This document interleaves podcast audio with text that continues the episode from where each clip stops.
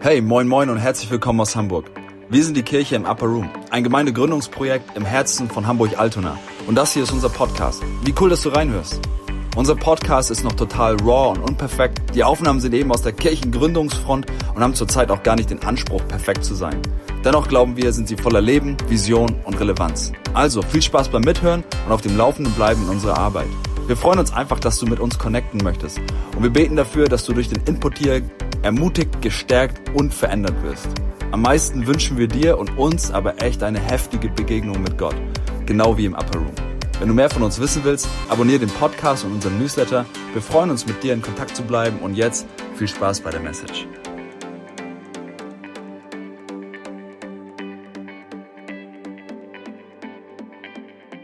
Schöne Grüße aus Indien. Als ich äh, neu zu Jesus kam, was mich wirklich begeistert war, dass Gott, sobald Abraham Gott begegnet ist, Gott hat seine Augen geöffnet für die Nation. Er hat gesagt, ich werde dich segnen, aber nicht nur, dass du happy bist, das ist ja, was viele Leute wollen. Segen sein bedeutet, die wollen happy sein. Das alles. Ja? Aber Gott sagte, nein, ich möchte, dass du ein Segen bist für die Nation. Durch deine Familie werden die Familien, die Nation äh, gesegnet. Und ich werde sogar Leute segnen, die dich segnen und so weiter. Ihr kennt ja diese Geschichte. Das passierte schon am Anfang.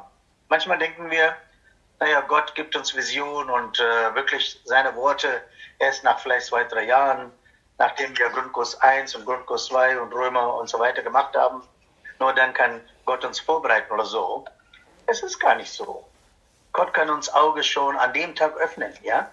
Zum Beispiel Apostel Paulus war das so. Am ersten Tag Gott sagte, steh auf, ich möchte, dass du ein Zeuge bist. Ja, steh auf jetzt. Es ist genug von deinen ganzen äh, Sachen, was du gemacht hast bis jetzt. Deswegen habe ich dich runtergestoßen, dass du mal endlich zum Denken kommst. Und dann sagt, okay, ich werde dich zum Segen machen.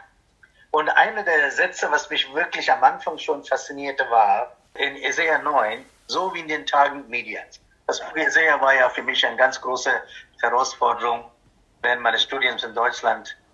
Ich bin ja richtig in die Haare geraten mit einer Professorin von Theologie, wo sie sagte zu mir, Isaiah braucht hier gar nicht zu glauben. Ich habe gefragt, warum denn? Sie sagte, ja, es ist einfach zu genau. Das kannst du nicht glauben. Im 20. Jahrhundert glaubst du doch nicht, dass das irgendwie von Gott kommt. Das muss irgendjemand nachher geschrieben haben, aufgeschrieben haben und getan haben, als ob das Buch alles eine Prophetie ist. Das hat sie wortwörtlich gesagt. Ich habe versucht zu argumentieren mit dieser Frau.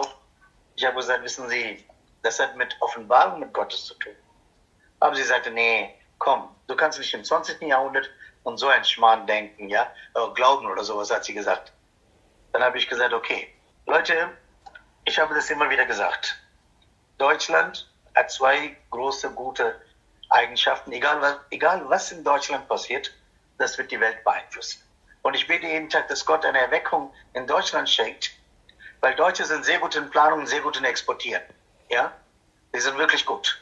Und ich glaube persönlich, dass auch eine Erweckung in die ganze Nation sehr geplant exportiert werden wird. Da bin ich mir sehr, sehr sicher. Weil das ist die, der Segen, was Gott dieses Land gegeben hat. Ja? Man braucht ja nicht darüber zu schämen, ja? Das ist der Segen, was Gott auf diesem Land gelebt hat. Jedes Land hat ja irgendeine Eigenschaft, was Gott gegeben hat, eine sehr prägnante. Und das glaube ich auch über Deutschland. Und ich sehe das auch. Moderne Theologie hat ziemlich viele Pastoren und Leiter der ganzen Welt zerstört.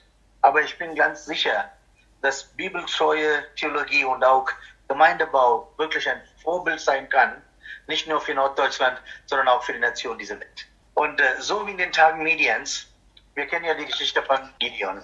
Darüber habe ich jetzt zum vierten Mal gepredigt, weil das ist mein Lieblingsthema, wenn es um Gemeindegründung geht.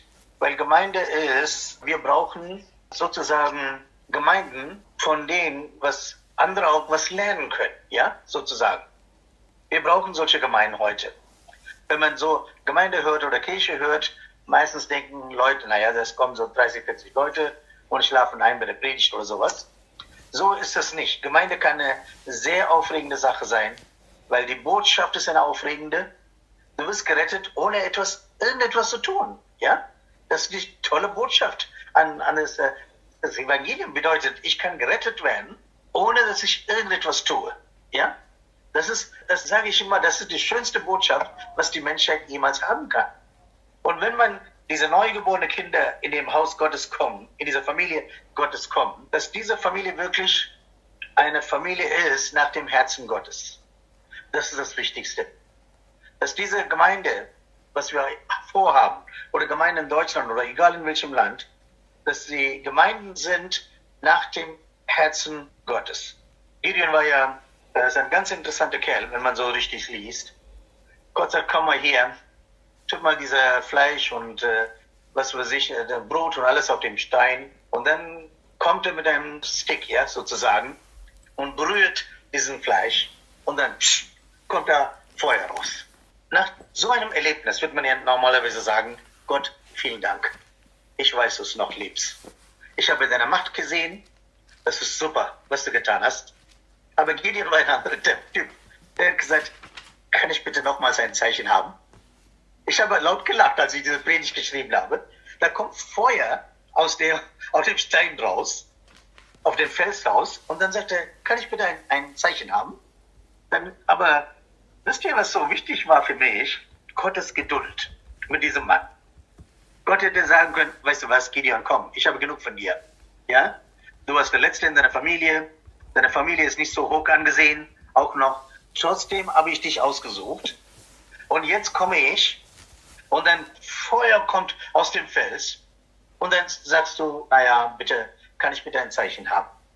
Wenn man nur zurückblickt auf unser Leben, wie geduldig Gott war in unserem Leben bis heute, obwohl wir nicht immer ihm treu waren, immer wieder Fragen gestellt haben, immer wieder unsere Zweifel angemeldet haben. Es gibt ja diese Stelle, wo man sagt, in Richter, wenn du das liest, das sagt ja, alle, die ängstlich sind, sollten nach Hause gehen. Der Erste, der seinen Finger hochstrecken müsste, war Gideon selbst. Ja? Der war selbst so ein ängstlicher Typ. Ich habe mal überlegt, was er darüber gedacht hat. Als Gott sagt, weißt du, alle Ängstliche müssen alle zuerst nach Hause. Angst und Glaube haben was miteinander zu tun. Gott ist nicht gegen unsere Ängste oder was weiß ich, was wir fühlen oder auch unser Unglaube. Man kann immer noch beten, wie dieser Mann in Markus 9. Herr, hilf mir in meiner Unglaube. Manchmal ist es so in so einem Projekt, dass man wirklich Fragen hat und Unglauben hat. Dass man denkt, naja, wie geht es weiter? Woher kommen die Finanzen? Woher kommen die Menschen für die Zukunft? Und wir wollen die Gemeinde bauen, ja, stimmt. Aber wer schenkt das alles in der Zukunft? Und wenn, sie, wenn solche Fragen kommen, wir können immer noch zu Gott beten und sagen, hilf mir jetzt in meine Unglaube. Dieser Mann ist in Tränen ausgebrochen für Jesus und gesagt, Jesus, hilf mir und unserem Unglauben.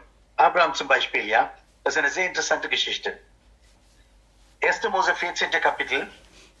Er geht im Krieg für den König von Sodom, ist erfolgreich, gut geplant, alter Mann, ja, alles hat er gewonnen, kommt er zurück mit den Menschen und den ganzen Sachen, was er gesammelt hat in dem Krieg und gibt er dem König Sodom. Der König Sodom sagt, weißt du was, Abraham, äh, gib mir die Menschen, behalte alle Reichtum, du selbst. Du kannst es haben.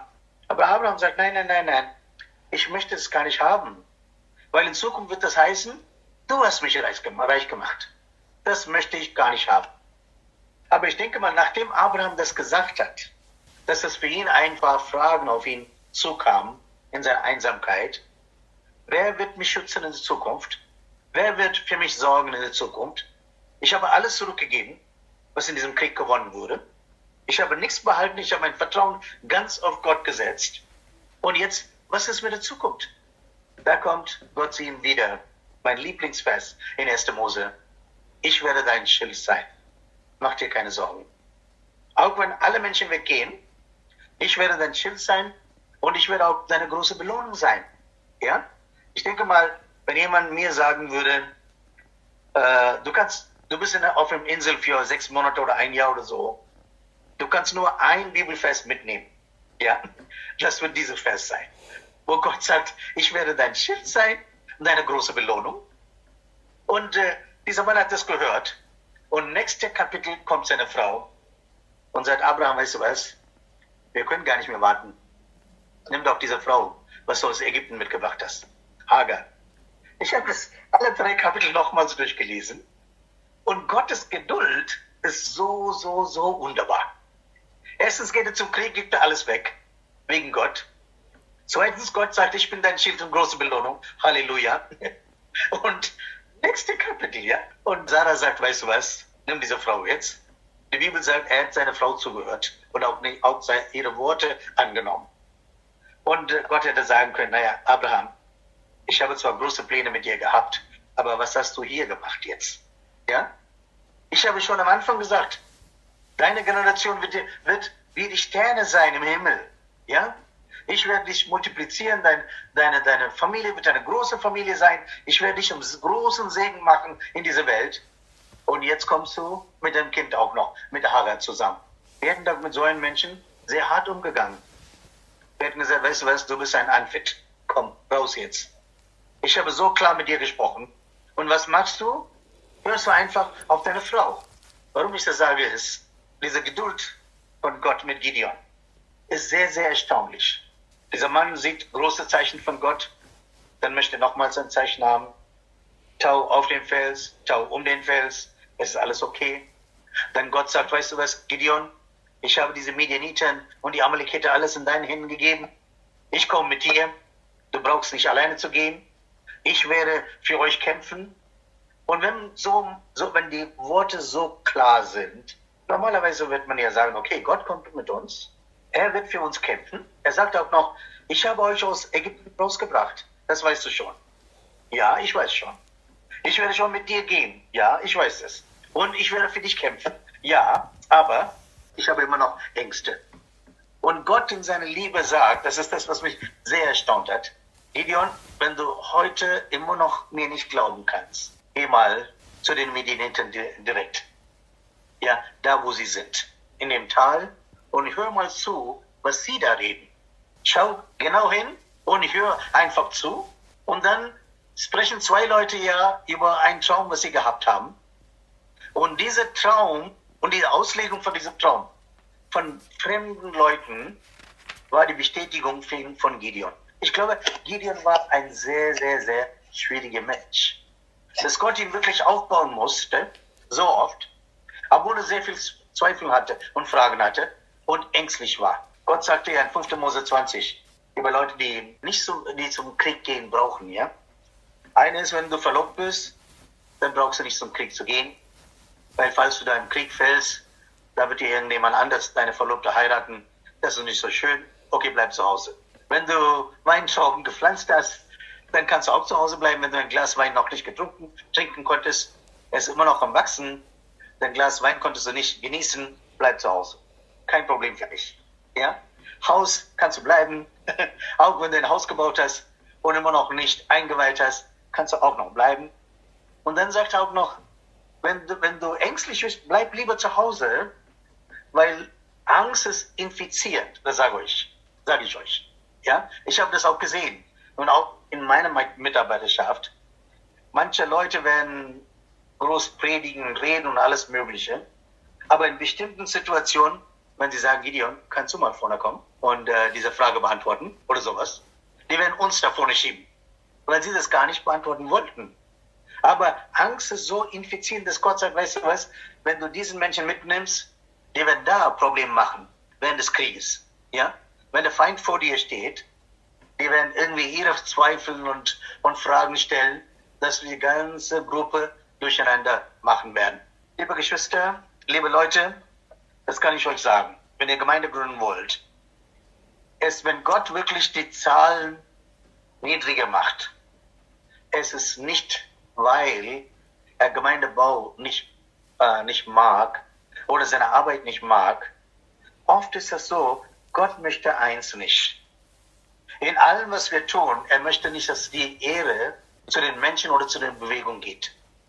Wir neigen dazu als Menschen, uns selbst mal auf die Schulter zu klopfen und sagen, weißt du was, das war meine Predigt, meine Anbetung, meine Gebetszeit und wie ich das geführt habe, wie ich dich gelehrt, wie, wie ich gelehrt habe und so weiter. Das hat alles dazu geführt, dass ich wirklich Großes für Gott tun konnte. Ja, Gott gebraucht uns als seine Hände, aber der wirkliche Person, der das alles tut, ist Gott selbst, ist Gott selbst. So oft denken wir, wenn da irgendwas etwas wächst. Auch heute Morgen habe ich mich habe ich sehr gefreut. Ich stand auf der Bühne. Wir haben jetzt ein Gottesdienst nur in dem Erdgeschoss, weil Obergeschoss wird jetzt wieder gearbeitet. Da können nur 450 Leute oder so Platz haben. Aber da waren fast 600 Leute. Und da haben die Leute äh, gedacht, wie sollen wir jetzt das managen? Die Leute saßen alle in der prallen Sonne. Die haben gesagt, kein Problem. Wir sitzen hier und wir wollen einfach in dem Gottesdienst dabei sein. Und wenn man so etwas sieht, dass Menschen wirklich kommen, dass Gott seine Gemeinde baut, dass äh, Menschen so eine Sehnsucht haben für sein Wort, für, für Anbetung und, und Gebet und miteinander zu sein nach diesen vielen Monaten des Lockdowns. Natürlich ist es eine sehr, sehr erfreuliche Sache. Aber wir müssen wissen, wenn wir wirklich Gemeinde Jesu bauen wollen, dass der Armee von Gideon so oft ein Modell sein wird für die Gemeinde, die Gott weltweit, weltweit wirklich bauen wird und immer noch baut. Alex hat es ja am Anfang angedeutet. Wir waren 18 Leute am Anfang. Ich weiß das ganz genau. Am ersten Sonntag habe ich gezählt, wir waren 18. Und ich glaube, ihr seid 16 oder 18 oder 17, ja? Mit Kinder, Kindern und so weiter. Das ist fast die gleiche Zahl. Ja? Damals waren wir auch so. Wir waren eher eine Wohnzimmergemeinde. Dann habe ich zu meiner Mutter hingegangen und gesagt, Mama, ich möchte eine Halle mieten. Meine Mutter sagte zu mir, wofür brauchst du eine Halle? Du kannst doch diese Gottesdienste in unserem Wohnzimmer halten. Ich sagte, nein, nein, großer Gott, große Gemeinde, habe ich gesagt. Gott wird unsere Gemeinde so groß machen, wir brauchen Platz. Sie sagte, na okay, hier kann man niemand, kann niemand helfen. Und äh, sie kam auch und betete auch noch, ja, obwohl sie nicht so einverstanden war, dass wir da da rübergezogen sind, diese Halle die Platz für 500 oder 600 Leute da war. Aber Gott hat uns stetig gesegnet. Was ich immer festgestellt habe, ist, wir müssen einfach mit Gott weitergehen und Gott tut den Rest. Wenn wir Gott treu sind, Gott ist uns auch, er wird treu bleiben. Und was er versprochen hat, wird er auch durchsetzen. Aber die Frage ist, unsere Treue, unsere wirklich taten und was unser Gebet und unser Fasten und Beten und Warten auf Gott ist nicht nur für ein paar Wochen oder Tage, sondern wirklich, dass wir dranbleiben, bis Gott wirklich seine Verheißungen wahr macht. Dass wir wirklich da stetig da sind. Weil einmal sagte mal mein damaliger Leiter, ich habe, ich habe eine Frage gehabt in einer bestimmten Situation. Ich habe gesagt, äh, soll ich das machen oder nicht? Und er sagte, weißt du was, die einzige Sache, was du überprüfen musst vor Gott ist, seine Herzensmotivation. Geh mal zu Gott und sagte, bete und prüfe deine Herzensmotivation. Und wenn deine Herzensmotivation echt ist vor Gott und wirklich sauber ist und rein ist, mach dir keine Sorgen, hat er gesagt. Gott wird das weiterführen. Und wenn das immer noch nicht in seinem Plan war oder ob er, ob er eine andere Richtung will, Gott kann das immer noch weiter korrigieren und dirigieren. Glaubensleben ist wie ein Vater für ein Fahrrad. Wisst ihr das? Man muss weitergehen und weitergehen, einfach weitergehen. Sonst, wenn man stehen bleibt, fällt man runter. Ja? Man muss einfach weitergehen. Mit Gott und sagen, Gott, das ist meine Herzensmotivation. Ich meine das wirklich ernst mit dir, für deine Gemeinde. Ich möchte deine Gemeinde mit voller Herrlichkeit wirklich entsteht, auch in diesem Land, in Deutschland, dass deine Shekinah-Herrlichkeit, was du offenbart hast, auch in Jesus wirklich da ist, während unseres Zusammenkommens, in unserem Gottesdienst, wenn wir predigen, wenn wir anbeten, wenn wir Gebetsstunden haben, dass deine Shekinah-Herrlichkeit wirklich offenbart wird, dass Menschenleben wirklich berührt werden. Und Gott sagte, du, alle, die Angst haben, sollen nach Hause gehen. Wisst ihr, es ist kein Fehler, Angst zu haben. Aber wenn man Angst hat, man muss lernen, einfach seine Ängste sehr, sehr ehrlich Gott hinzubringen. Dass man wirklich Gott sagt, hey, das ist meine Situation, ich habe Fragen. Und es ist nicht so, dass Gott, sobald man Fragen hat, uns einfach rausschmeißt. Das ist er nicht. Ja? Zum Beispiel diese Jünger mit Jesus, ja, die waren alle auf dem Boot. Und Jesus hat gesagt, lass uns mal rübergehen.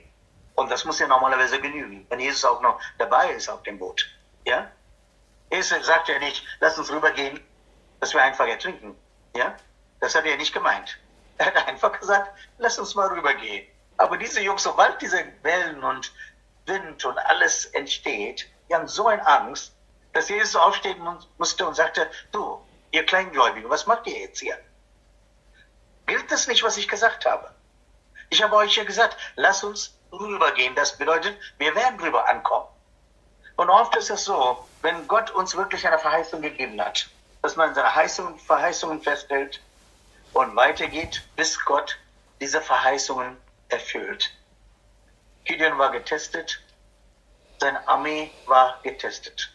Nicht nur getestet, sondern sie waren, sie haben auch während des Trinkens, auch in dieser Zeit, wo sie den Durst ihres Körpers stillen, gestillt haben, haben sie den Blick für den Feind niemals verloren. Liebe Geschwister, wir sind in einem geistlichen Kampf. Dass unser Blick niemals weggeht von der geistlichen Situation hier in Deutschland oder in Indien oder in egal welchem Land. Es ist ja nicht so, dass Menschen schlecht sind, sondern Satan hat sie verblendet, dass sie die Wahrheit nicht sehen können. Egal in welcher Situation wir sind jetzt, auch in jedem Land. Wir sind in einem geistlichen Kampf und es ist kein Kampf gegen Fleisch oder Blut, sondern wirklich, da passiert irgendwas in der unsichtbaren Welt und wir müssen daran bewusst sein, dass wir mit Gottes Kraft nur diese unsichtbare, übernatürliche, nur mit der übernatürlichen Kraft Jesu überwinden können. Dafür brauchen wir die übernatürliche Kraft Jesu. Und wir brauchen die Salbung des Heiligen Geistes. Die Salbung des Heiligen Geistes, ich glaube mal, ist ein Thema, was sehr, sehr lange Zeit von der Gemeinde verloren gegangen ist. Wir sprechen so oft über die Gaben des Heiligen Geistes. So oft. Aber meine Frage ist, haben wir wirklich das erfahren, diese Kraft Jesu, haben wir das wirklich erfahren? Brennt dieser Heilige Geist in uns, dass es uns wirklich von diesem sogenannten äh, Ermüdungssyndrom oder egal was das heißt, ja, wie das so auf Deutsch heißt, dass, dass das einfach uns über, übermannt. Einmal sagte mal Reinhard Bonke, als er zu unserer Gemeinde nach Elmshorn kam, in sein Zeugnis, er sagte, ich laufe schon so viele Jahre für Jesus. Manchmal Leute haben gefragt, sag mal, wieso bist du nie müde? Du reist und reist und reist, du predigst und predigst, so viele große Meetings. Wieso bist du nie müde? Er sagte, es ist ganz einfach. Der Busch, der brannte und wo, wo Mose mal aufmerksam wurde, ja? Und es Schöne war daran, für, oder so eigenartige war für Mose, dass dieser Busch nicht nur brannte, das passierte so auf der Wüste, aber dass dieser Busch sprach. Da kommen Worte raus. Wenn dieser Junge kommt, dieser junge alte Mann mit 80 Jahren, der hat schon sein Leben abgeschrieben wahrscheinlich. Naja, sein, sein Hintergrund ist war ja auch so. Wer nimmt schon jemand, der schon jemand ermordet hat? Wenn jemand sagen würde, wir brauchen einen Pastor für den Upper Room, er sollte stottern, er sollte einen Stock in der Hand haben, äh, möglichst jemanden umgebracht haben, ja, da wird niemand ihn nehmen. das war so sein Zeugnis. Mose denkt, naja, mein Leben ist fertig, ja, ich bin fertig mit meinem Leben, ich bin schon 80 Jahre alt, aber Gott sagt, weißt du, Mose, komm mal hier, nimm deine Schuhe weg. In diesem Leben, wo du alles rumgewandert bist, hast du sehr viel Dreck angesammelt. Nimm deine Schuhe weg. Unterbrich deine Reise ich möchte, dass du meine Stimme hörst. Ich möchte dich wirklich berühren, bevor du wirklich gesalbt wirst für meinen Dienst. Dass Mose wirklich eine starke Begegnung hat und dieser Busch brennt nah, gar nicht aus. Und Reinhard Bunke sagte, so ist mein Leben. Weil der Heilige Geist in mir brennt. Viele Leute wundern sich, warum ich nicht müde werde. Aber Gottes Geist brennt in mir und, und treibt mich. Immer noch, hat er gesagt. Das war vor Jahren, ja. Das war vor zehn Jahren oder so, denke ich. Er hat gesagt, Gottes Kraft treibt mich immer noch. Ich habe niemals die Vision verloren. Ich möchte weitergehen mit Gott. Ich denke, das Wichtigste für uns persönlich als Mitarbeiter ist, dass wir die Salbung des Heiligen Geistes erfahren haben in unserem eigenen Leben. Wenn wir diese Salbung selber nicht erfahren haben, diese übernatürliche Kraft in unserem eigenen Leben nicht erfahren haben, wie sollen wir darüber mit anderen reden? Wie sollen wir darüber reden? Ich kann nicht sagen, naja, ich habe gehört, da ist eine bestimmte Erfahrung, die Salbung heißt. Du kannst es auch haben, aber ich habe es noch nicht erfahren, aber du kannst es schon haben. Das wird nicht ankommen. Das wird nicht ankommen. Was wir wirklich brauchen, ist die Kraft des Heiligen Geistes. Und diese Kraft wird uns vorwärts treiben. Und Gott sagt, weißt du was, Gideon, ich möchte, dass du wirklich diese Leute zum Wasser mitnimmst. Alles gut getestet. 32.000 reduziert zu 300. In so einem Moment werden wir sagen, Mann, der Gegner ist 135.000 Mann stark. Wenn man mal durchliest, weiterliest in 8 oder 10 Kapitel, 135.000 stark. Und ich war schon 32.000 und du reduzierst und reduzierst und jetzt sind wir nur 300. Stellt euch mal vor, so eine Art Geschichte oder eine Unterhaltung. Der Mann kommt zurück nach Hause nach dem Testen am Wasser, dass seine Frau sagt, sag mal, wieso bist du zurückgekommen? Ja, Mann, äh, Gideon hat gesagt, alle, die Ängste haben, die sollen alle nach Hause gehen. 22.000 sind weggegangen. Und dann hat er gesagt, plötzlich, es gibt einen Test am Wasser. Ich bin auch mitgegangen. Ich bin einer von den 10.000, die übrig geblieben waren. Okay, was ist da passiert? Naja, er hat gesagt, trink. Und ich bin einfach auf dem Wasser gefallen und getrunken. Ja, ich habe gar nicht anders geschaut. Ich wollte nur trinken. Meine Durst ist wichtig jetzt. Ich habe großen Durst gehabt. Ich wollte nur trinken. Mein Auge für die Feinde verloren. Und dann kommt dieser Gideon, legt seine Hand auf meine Schulter und sagte, du kannst auch nach Hause gehen. Und ich habe gesagt, sag mal, wieso muss ich nach Hause? Ja, es war gut, dass du getrunken hast, aber du hast den Blick für, den, für die Feinde einfach verloren. Geh jetzt nach Hause. Und deswegen bin ich jetzt nach Hause gekommen. Deswegen jetzt bin ich jetzt hier. Und die Resten, das sind nur 300, die weitergegangen sind. Wisst ihr, Gott bringt uns zu einer Stelle der Schwachheit und zu einer kleineren Ebene, damit seine Kraft offenbart werden kann. Wenn da 32.000 Leute sind oder 100.000 Leute sind, unser ganze Vertrauen wird auf die 100.000 sein. Aber wenn wir nur 300 sind und der Gegner ist 135.000 und bis jetzt haben die Israeliten Kamelenkampf nie gesehen, nie erfahren im Alten Testament. Zum ersten Mal kommen die Kamelen. Die sitzen auch noch in dem Tal. Wie am Meer sitzen sie da. Und diese Leute denken, naja, wie sollen wir jetzt weiterkämpfen? Wisst ihr, Gott manchmal schneidet an uns, an unserem Leben und wirklich, dass wir wirklich so eine Position der Schwachheit kommen, damit wir ganz auf ihn vertrauen. Ich denke, das ist Gottes Plan, so oft in unserem Leben. Dass Gott sagt, weißt du was, ich möchte, dass dein Blick nur auf mich gerichtet ist und dass du total von mir abhängig bist. Apostel Paulus, ja, war für mich mein größter Held nach Jesus von der Bibel, muss ich sagen. Äh, ich, ich lese seine, manchmal, wenn ich nicht beten kann, bete ich einfach seine Gebete. Ja? Wunderbare Gebete, was, er, was der Mann alles geschrieben hat. Manchmal so voll, so voll von Offenbarung. Dieser Mann hat ein ganz tolles Erlebnis gehabt. Gott hat ihm alles gezeigt, was vor ihm kein anderer Mensch die Möglichkeit hatte. Ich glaube, 2. Korinther, 12. Kapitel.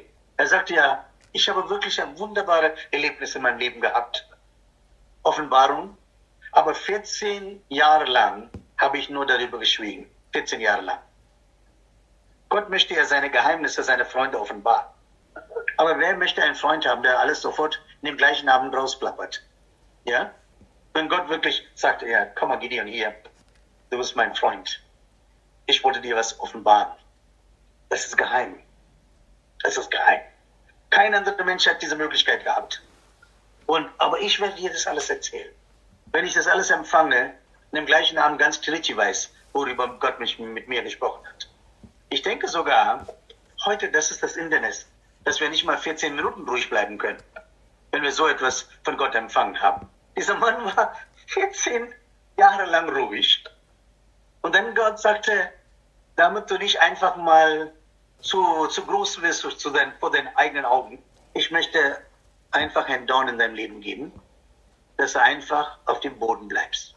Man weiß nicht, was dieses Dorn, was dieser Dorn war. Vielleicht war es eine Krankheit oder Menschen. Aber ohne diese Dorn in seinem Leben, ich glaube, niemand hätte ihn abfangen können. Er hätte gesagt, naja, weißt du was, ich bin der größte Apostel mit der größten Offenbarung. 14 Jahre hat er geschwiegen Aber Gott sagte, weißt du was, damit du nicht irgendwie, irgendwie so groß erscheinst vor dir selbst. Weil wir diese Eigenschaft haben als Menschen. Ja?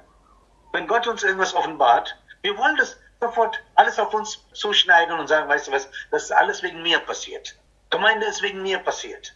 Nichts ist wegen uns passiert. Es ist nur wegen Gott passiert. Das sage ich euch. Alles, was auch in dem Room passieren wird. Dass wir einfach Gott das überlassen und sagen, Herr, ich bin dein Werkzeug in deinen Händen. Wenn ein Maler mal ein wunderschönes Bild malt, niemand betet den Pinsel an, ja? Niemand sagt, oh, Pinsel, Pinsel, du bist ein toller Pinsel, ich mag dich ja so gerne und so, ja? Nein, das ist der Maler, der wichtig ist, ja? Den wird man sagen, du, das ist toll, was dieser Mann gemalt hat, ja? Oder was, was dieser Mensch wirklich für ein Statue gemacht hat. Und manchmal, wir neigen dazu als Menschen, alle Ehre alle Herrlichkeit und Ehre und Anbetung, alles auf uns zu richten. Gott sagt, weißt du was? Ich bringe dich erstmal zu einer Stelle. Wenn da Großes passiert, du wirst nur einem den Lob und Preis geben können und das ist Gott selbst. Das ist Gott selbst. Zahlen ist nicht das Wichtigste. Die Qualität der Menschen ist sehr, sehr wichtig. Ja? Qualität ist sehr, sehr wichtig. Die geistliche Qualität von Menschen, auch in Deutschland, die jetzt diese Gemeinde mit aufbauen wollen ob sie bereit sind, wirklich, ja, Jesus, wir wollen mit dir gehen, wir wollen deine Gemeinde bauen, es wird uns einiges kosten, für manche wird das alles kosten, aber trotzdem bin ich gerne bereit, mit dir zu gehen. Und weil ich wirklich will, dass deine Gemeinde in voller Herrlichkeit erscheint. Dieser Mann geht mit 300 Leuten, aber dieser Plan für diese 300 Leute hat Gott nicht gegeben. Mindestens habe ich das nicht gelesen. Gott hat nur gesagt, ich bin bei euch, ich habe die Mediniten und Amalekiten alles in euren Händen gegeben. Geh jetzt mit diesen drei Leuten. Aber die, die Weisheit, in drei Gruppen zu trennen, kam von Gideon. Und er sagt, Leute, hier muss ihr stehen, es ist alles dunkel, sei vorsichtig, das muss ihr tun. Was ihr in den Händen haben, das sind Trompete und diese Topf da in euren Händen mit einer Lampe da drin. Und ihr tut das alles, was ich sage und bleibt auf dem Platz, was vorgeschrieben ist. Aber in einer Gemeindebewegung habe ich auch gesehen, manche Leute werden kommen. Wer hat diesen Plan gegeben, Gideon? Hast du richtig gebetet? Dass es nur drei Gruppen sein sollen? Wieso nicht vier Gruppen? Ja? Oder bitte, wenn du mich irgendwo in eine Gruppe schickst, dann möchte ich nur bitte in Gideons Gruppe sein. Ja? Keine andere Gruppe. Ich möchte nicht mit Josua oder was weiß ich, mit jemand anders gehen, mit Mose oder so. Ich möchte Gideons Gruppe haben. Und geteilt, hier musst du stehen. Und wir werden ja auch manchmal vielleicht Leute haben, die alles vergessen. Dass sie in Dunkelheit plötzlich fragen, sag mal, was hat der Gideon gesagt? Ha? Wessen Schwert ist das? Gideons Schwert oder Gottes Schwert? Was für ein Schwert ist das? Ja? Manchmal ist es so, in einem Gemeindeleben auch, dass man Leute sagt, bleibst du stehen. Nein, hier stehe ich nicht. Nein, das kann, das kann ich überhaupt nicht. Und das musst du sagen. Nein, ich sage Halleluja einfach. Das gefällt mir besser. Gideon Schwert, was ist Gideon Schwert? Halleluja ist einfacher. Ja? Was ist das? Oder jetzt musst du deinen Topf brechen. Nein, ich breche, wenn ich das will. Ja? Wieso muss ich das alles gemeinsam tun? Der wirkliche Grund, warum diese Armee erfolgreich war, war Einheit. War Einheit. Dass sie das alles zusammengetan haben, alle einig waren und gehorsam waren. Ich glaube persönlich, eine Person, der wirklich Vollmacht haben will, muss auch bereit sein, unter Vollmacht zu arbeiten. Unter einer Leiterschaft zu arbeiten, dass es wirklich mir auch die Macht gibt, später in meinem geistlichen Leben etwas Großes für Gott zu tun. Ich denke mal, viele Leute wollen keine Situation sein, dass sie das tun, was andere tun. Besonders in Ländern wie Deutschland, wir haben hier so eine Art Zweifelskultur, ja? Das ist mir sehr, sehr aufgefallen, als ich ganz neu war in Deutschland. Das ist eine richtig eine Zweifelskultur. Wieso muss das 100 sein? Äh, wieso muss ich da in diese Gruppe gehen? Wieso nicht in diese Gruppe? Wieso muss ich meinen Topf brechen, wenn alle brechen? Wieso kann ich nicht alleine brechen? Ja? Das ist doch schöner. Und dann tup, tup, tup, tup, tup, tup, ja? Und das ist alles nur reine Fiasko dann. Reine Fiasko. Weil, wenn, wenn die nicht zusammentun. Oder er sagt, Weißt du was? Gemeinsam muss ihr schreien. Ja? Nein, ich schreie nicht gemeinsam. Ich schreie, wenn ich das will. Ja? Bitte. Ich kann, wieso musst du, du bist ja ein Diktator. Ja? Das kommt dir sehr leicht in Ländern wie Deutschland. Du bist ja ein richtiger Diktator. Was sagst du denn hier? Du schreibst alles vor, was wir zu tun haben? Nein. Stellt euch mal vor, die Bundeswehr hat solche Leute. Ja? Nein, ich schieße, wenn ich will. Ich schieße in Richtung, wo ich will. Ja, manchmal auch Friendly Fire, ja. Dieses Wort Friendly Fire muss ich immer lachen. Wenn sie ihre eigenen Leute schießen, das heißt sehr schön auf Englisch Friendly Fire, ja. Das klingt zwar sehr schön an, aber total dumm, ja. Wenn man seine eigenen Leute erschießt oder eigene Flugzeuge runterbringt. Oder wenn man sagt, nee, ich schlafe so lange ich will, ne? Ich kann nicht so Mitternacht wach und so kommen, ja. Lass doch die Medienhatter da sein, ich kann auch morgens um 6 Uhr die anschauen, wo sie alle im Tal sitzen. Nein, mitten in der Nacht, bitte stör mich nicht. Ich muss schlafen. Ja? Oh, schlafen ist gesund, sagt mein Arzt. Ich kann nicht so mitten in der Nacht aufstehen, dann auch noch mit euch kommen, dann auch noch in der Kälte, in der Dunkelheit stehen. Ich werde nicht mal sehen können, wer meine Kam Kameraden sind. Da muss ich stehen und dann auch noch schreien, mein Top brechen. Nein, nein, nein, nein, das kommt nicht in Frage. Wenn ihr wirklich Großes für Gott tun wollt, Einheit, Einheit, Einheit ist so wichtig. Dass man wirklich, auch wenn man Fragen hat, dass man irgendwo vorher schon klärt. Ich habe das mal schon mal gesagt, als wir diese neue Gemeinde gegründet haben. Drei Jahre lang habe ich nur gelehrt. Drei Jahre lang habe ich nur gelehrt. Nur für die Mitarbeiter. Für niemand anderes. Ich wollte, dass alle verstehen, was ich wirklich mit Gemeinde meine. Weil manchmal, Gemeinde ist ja so eine Art ähm, Club, was jeden Sonntag trifft. Ja? Das, das nennt sich auch Gemeinde manchmal. Man kommt da als guter Christ um 9 Uhr oder 10 Uhr und verschwindet man einfach nach 90 Minuten, dann ist alles vorbei. Bye bye. See you next Sunday, ja? Äh, nächsten Sonntag können wir uns sehen, aber von Montag bis Samstag habe ich mein eigenes Ding zu machen. Aber wisst ihr, Gemeinde ist etwas, was dein ganzes Leben in Anspruch nimmt. Es ist nicht so eine einfache Sache. Gemeinde nimmt dich wirklich in Anspruch, dass man wirklich eine ganz große Würde hat für die verlorenen Menschen in dieser Welt. Dass man wirklich nicht will, dass irgendein ein Mensch verloren geht. Ein Mensch nicht verloren geht. Und die Frage ist, wenn wir wirklich Gemeinde Jesu bauen wollen, ob wir wirklich bereit sind, als Gruppe in Einheit mitzuarbeiten und wirklich mal, auch wenn Gott uns wirklich eine Leiterschaft gibt, dass man auch unter der Leiterschaft stellt, sich stellt, auch wenn man Fragen hat, auch wenn man Fragen hat. Jeder denkende Mensch hat Fragen. Das ist ja so, ja? Und wenn er eine Frage nicht hat, dann denkt er gar nicht mehr. Dann hat er aufgehört zu denken. So, so denke ich persönlich. Ich denke, jeder denkende Mensch hat Fragen. Aber wenn ich wirklich sehe, dass Gott einen Menschen auserwählt hat, eine Arbeit zu leiten, wenn er dabei ist, eine Armee um ihn zu bauen, dass man wirklich mitgeht und sagt, okay, er ist verantwortlich für die Sachen, die Gott ihm geschenkt hat und auch über was er durchführt. Liebe Freunde, ich denke, das ist A und O für eine gute Arbeit, Mitarbeit miteinander. Dass man wirklich wenn, was die Leiterschaft sagt, dass man das, es sei denn, dass es irgendwas, wenn die Leiterschaft sagt, ihr müsst alle sündigen, das ist eine ganz andere Sache. Aber wenn eine Leiterschaft sagt, das hat mir Gott gesagt, wir wollen diese Richtung weitergehen, natürlich kann man, diese Armee von Gideon hätte sehr viele Fragen stellen können. Muss das so sein? Können wir eine andere Richtung suchen? Aber ich denke, Gott bringt uns diese Stelle, zu dieser Stelle der Schwachheit auch von Zahlen, dass es nur 300 wurde, dass diese Armee total von Gott abhängig ist. Total von Gott allein abhängig ist. Und auch nach dem Erfolg, niemand kann sagen, okay, das ist wegen uns gewesen. Niemand kann das sagen, inklusive Gideon. Gott hat seinen eigenen Weg mit Gideon gehabt. Manchmal, auch wenn wir Ängste haben, Fragen haben, Zweifel haben, dass Gott so gnädig ist und uns weiterführt und sagt, okay, ich bin barmherzig zu dem, ich barmherzig sein will. Ja? Nicht, dass dieser Mensch ein perfekter Mensch war. Er hat auch seine Ängste gehabt.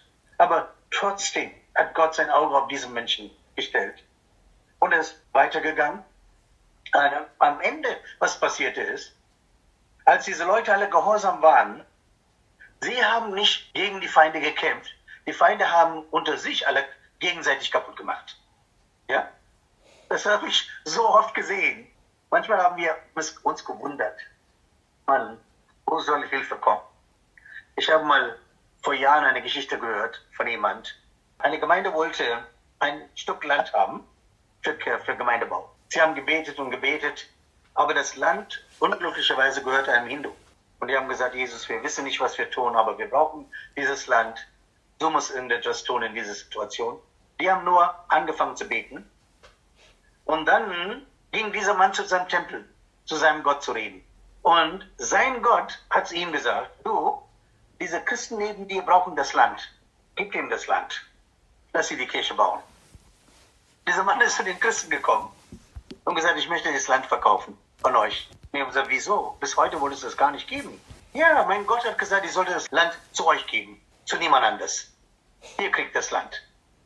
Ich sage euch, wir haben so viel Wunder und Zeichen erlebt. Wunder und Zeichen kann dich süchtig machen, kann ich euch sagen. Kann ich richtig süchtig machen.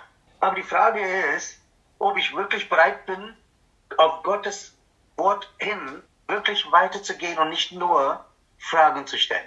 Wird das klappen? Kann das klappen? Wo ist es schon mal geklappt? Ja, haben wir schon Geschichten von vorher, wo das wirklich passiert ist und so weiter. Ich weiß, dass das Länder wie Deutschland in Europa ganz anders geschult sind. Ja, auch zu denken. Das finde ich gar nicht schlecht, zu denken. Aber manchmal, wenn man Gott selbst in Frage stellt, dann kommt man in tiefe Probleme. Und ich kann euch wirklich sagen, das weiß ja Heidi und alle unsere Mitarbeiter, viele Sachen, was wir bis heute erreicht haben oder getan haben für Jesus. Für, für kein Projekt hatten wir das Geld in der Hand vorher gehabt. Kein Projekt.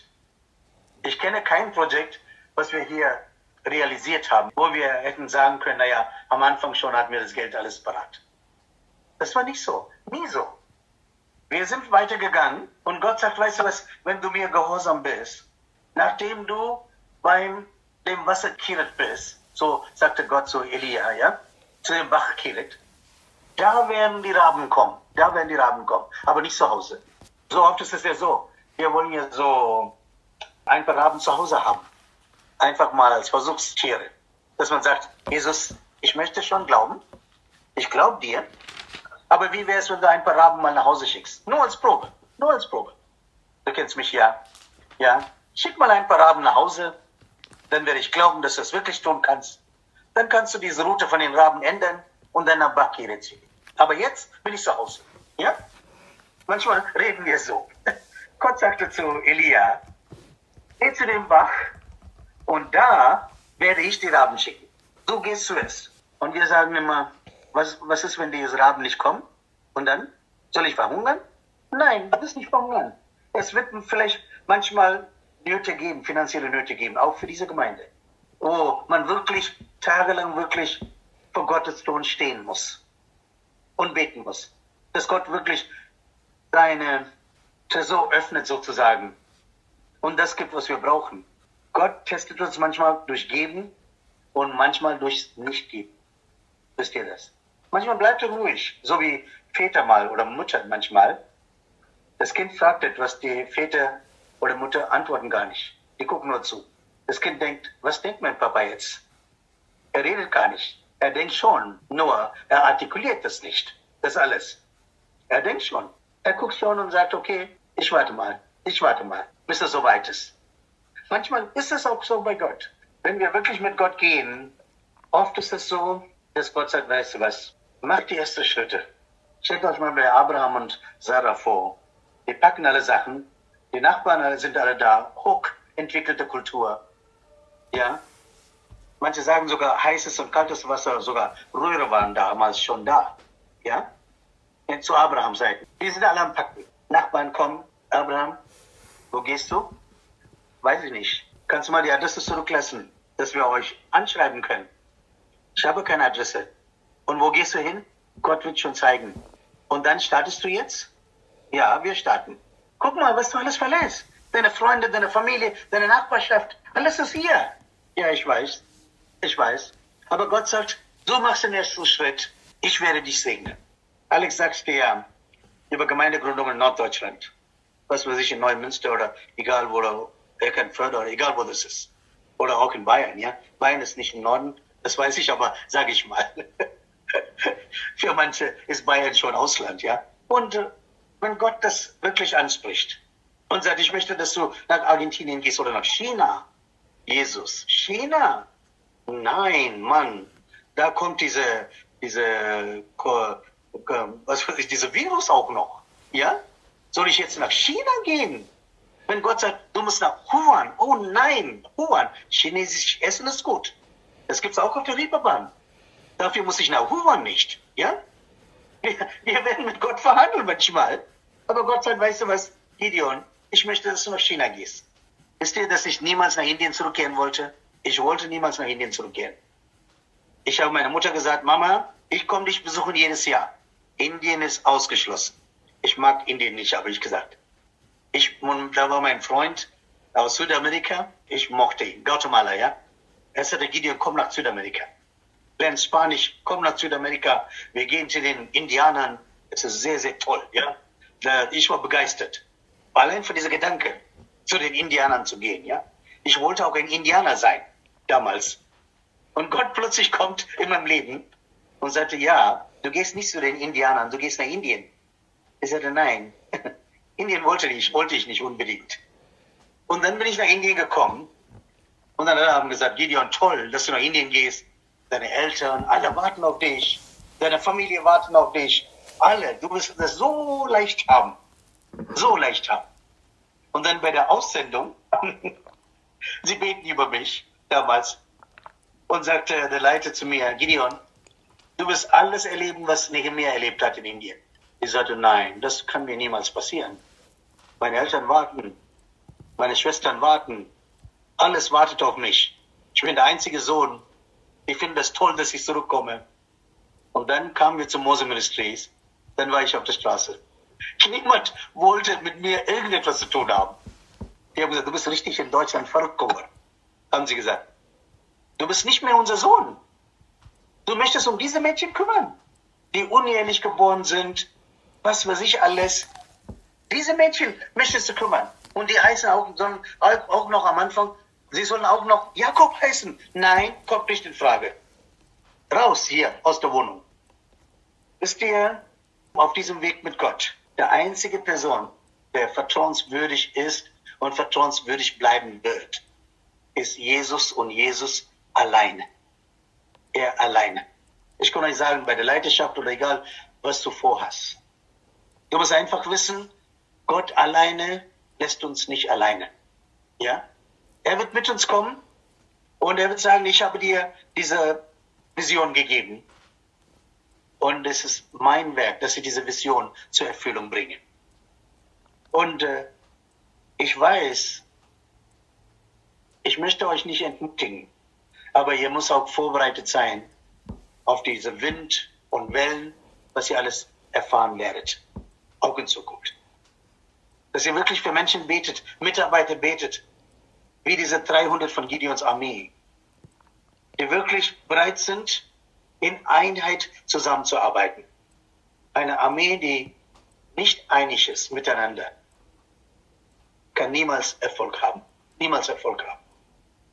Und es ist so wichtig deswegen, dass jeder Einzelne in der Gemeinde, die Leitung besonders, verstanden hat, worum es jetzt geht in dieser Vision. Dass sie alles wissen, was Gott vorhat und was wir ver verwirklichen wollen mit Gott und dann, wenn man unser Glauben auf Gott setzt, Gott wird das alles garantiert tun, was er versprochen hat. Für uns muss ich sagen, wir haben ziemlich viel erlebt, das wisst ihr ja. Alles habe ich erlebt. Außer Töten habe ich alles erlebt. In diesen, in diesen Jahren. seit 89, seitdem ich zurück bin. Heidi war zuerst in Indien, vor mir sechs Monate mit meinen Eltern zusammen. Und äh, seitdem, seitdem ich zurückgekommen bin, habe ich alles erlebt, außer Tötung. Alles. Aber Gott war treu. Und äh, das, was er versprochen hat, ist wirklich Wirklichkeit geworden. Und jetzt die Gemeinde wächst und wächst und wächst. Trotz Lockdowns kommen neue Leute jetzt in die Gemeinde. Weißt du, vielleicht denkt ihr, Zoom und so ist nachteilig. Ist es gar nicht nachteilig. Ihr könnt ja neue Leute mal sagen, ihr könnt ein Teil davon sein, wenn ihr wollt. Unser Zoom-Gottesdienst. Ja, da kommen neue Leute. Ich habe neulich jemanden gefragt, wieso kommst du jetzt? Ja, ich habe, ich habe von dieser Gemeinde von YouTube erfahren, hat er gesagt. Vorher habe ich das zwar gehört, dein Name, aber jetzt habe ich YouTube gesehen, dann wollte ich unbedingt eure Gemeinde miterleben und wollte ich mitkommen, hat er gesagt. Ich denke, Gottes Gemeinde wird gebaut, ja, egal wie. Gott kann auch kein Zoom benutzen oder was weiß ich, Facebook oder Notebook oder egal was das ist. Gott kann das alles benutzen und er wird sein Vorhaben zur Erfüllung bringen. Und ich möchte euch segnen und beten für euch, dass Gott wirklich euch ermutigt, ermutigt. Und wirklich, dass ihr ganz, ganz nah bei Gott bleibt. Und dass ihr Gottes Willen tut und damit Gott die volle Ehre hat. Alle Ehre und Anbetung gehört Gott alleine. Jesus, ich danke dir, dass du so ein guter Gott bist. Dass du ein großer Gott bist, du bist Schöpfer Gott. Alles ist in deinen Händen, auch in diesem Nachmittag. Ich bete, dass du meine Geschwister segnest und sie zum Segen setzt. Dass ihr Herz voll ist von deiner Vision, von dem, was du vorhast in Deutschland und für die Nation dieser Welt. Und auch für die Ausbildung der Menschen, die in die Welt hinausziehen werden. Ich bete, Jesus, dass du wirklich uns hilfst in unserer Unglaube, aber uns trotzdem ermutigst, weiterzugehen trotz aller Ängste, trotz aller Fragen, die wir haben könnten, dass du Sachen tust, weil du ein Großes vorhast mit uns. Ich bete, dass du ihn einzeln segnest und weiterhin zum Segen setzt, dass sie wirklich weitergehen mit dir, Großes für dich zu tun. In Jesu Namen. Amen. Amen. Wir hoffen, du hast eine gute Zeit mit uns gehabt. Danke, dass du dabei warst. Bisher hat die Kirche im Upper Room noch keine öffentlichen Gottesdienste. Wir halten dich auf dem Laufenden, sobald sich das ändert. Wenn du in dieser Phase mit uns Kontakt aufnehmen willst, schreib uns gerne eine E-Mail an kirche im Upper Room in einem Wort at gmail.com oder antworte auf unseren Newsletter. Wir freuen uns total von dir zu hören. Hey und jetzt sei gesegnet für das, was als nächstes für dich kommt heute. Denk dran, der Herr ist für dich, er liebt dich und er ist dir zugewandt. Bis zum nächsten Mal.